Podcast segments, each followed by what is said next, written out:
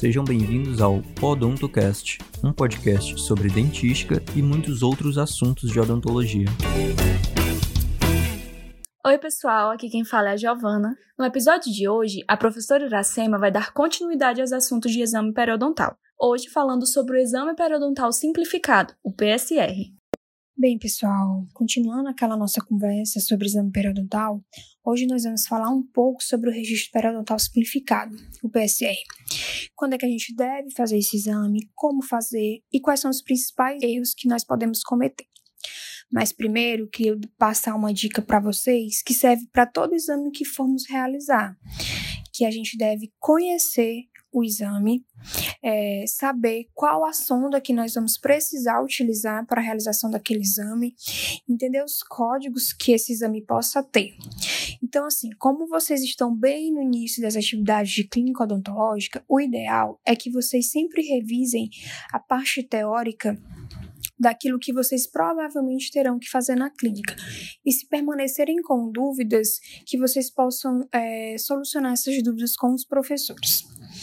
Iniciando a nossa conversa sobre o exame em si, qual seria o momento de realizar o PSR?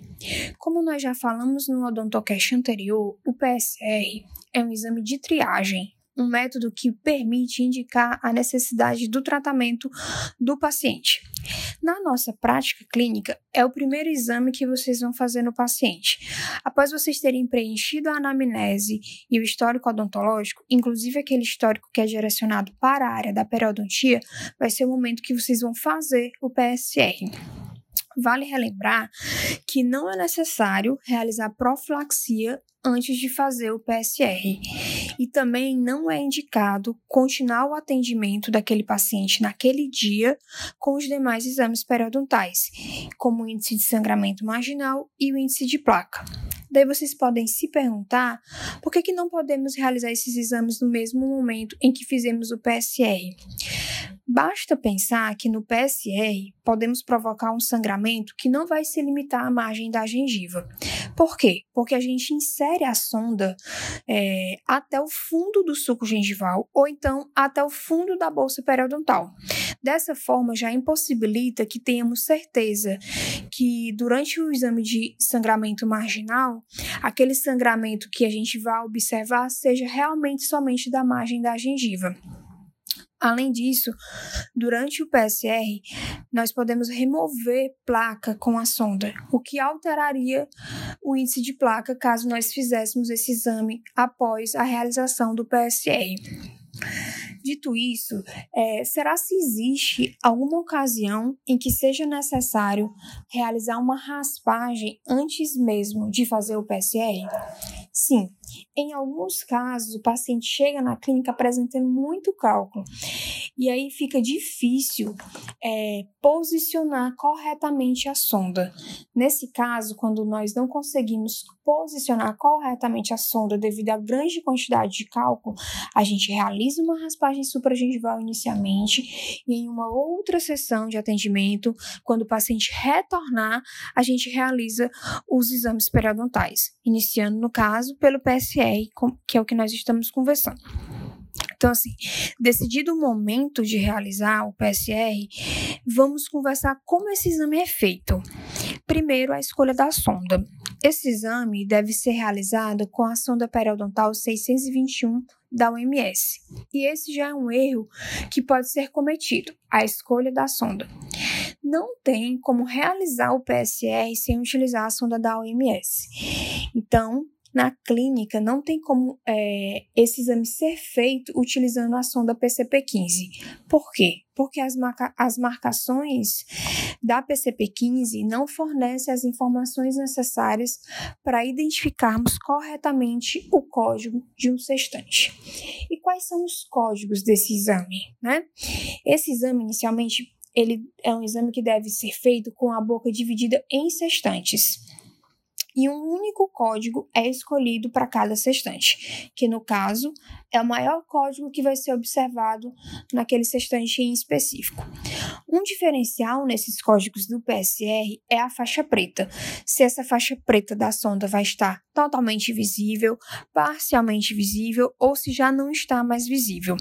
Nos códigos 0, 1 e 2, a faixa preta está totalmente visível nos três códigos. O código 0 vai indicar o quê? A ausência de sangramento e essa faixa preta totalmente visível. O código 1 indica sangramento à sondagem e a faixa preta totalmente visível. O código 2 indica presença de cálculo e outros fatores retentivos de placa e a faixa preta continua totalmente visível. Nesse código 2, tem um diferencial desses fatores retentivos de placa. E o que seriam esses fatores retentivos de placa? Para o exame do PSR, são considerados a presença de cálculo, restaurações defeituosas e cavidades de cárie. Mas, professora, o aparelho ortodôntico não é um fator retentivo de placa? Sim, o aparelho ortodôntico é um fator retentivo de placa, mas não é um fator retentivo de placa considerado para o PSR. Então, se o paciente usa aparelho ortodôntico e não tem cálculo e não tem nenhum outro fator retentivo de placa, ele não deve receber o código 2 para nenhum sextante. O código 3, ele já é o código que indica, que demonstra a faixa preta parcialmente visível. E o código 4, quando a faixa preta não está mais visível. Vocês podem pensar, professora, a faixa preta está parcialmente visível, mas o paciente apresenta cálculo. Qual vai ser o código que eu vou escolher para aquele sextante? Código 3. Sempre escolher o maior código do sextante.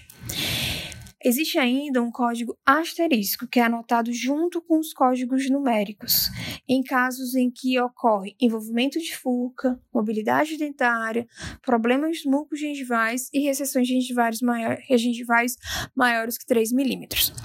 Lembrando, turma, que esses códigos estão escritos no prontuário do paciente para facilitar vocês relembrar o que cada um significa no momento do exame.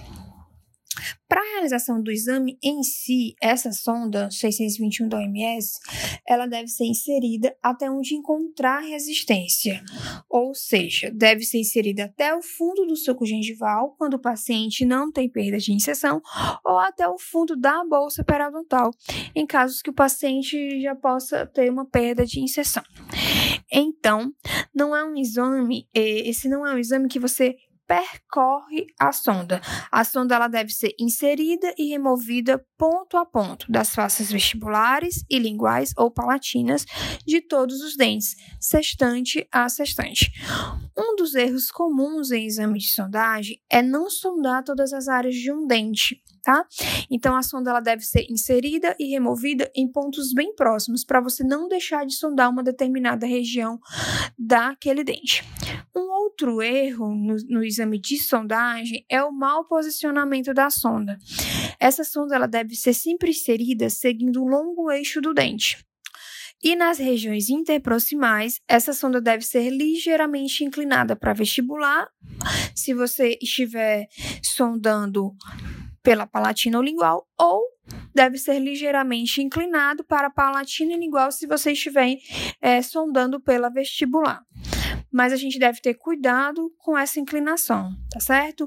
Mesmo com essa inclinação, a sonda sempre deve ser inserida num sentido apical e não no sentido a atravessar a região interproximal, como se você estivesse entrando a sonda no sentido horizontal.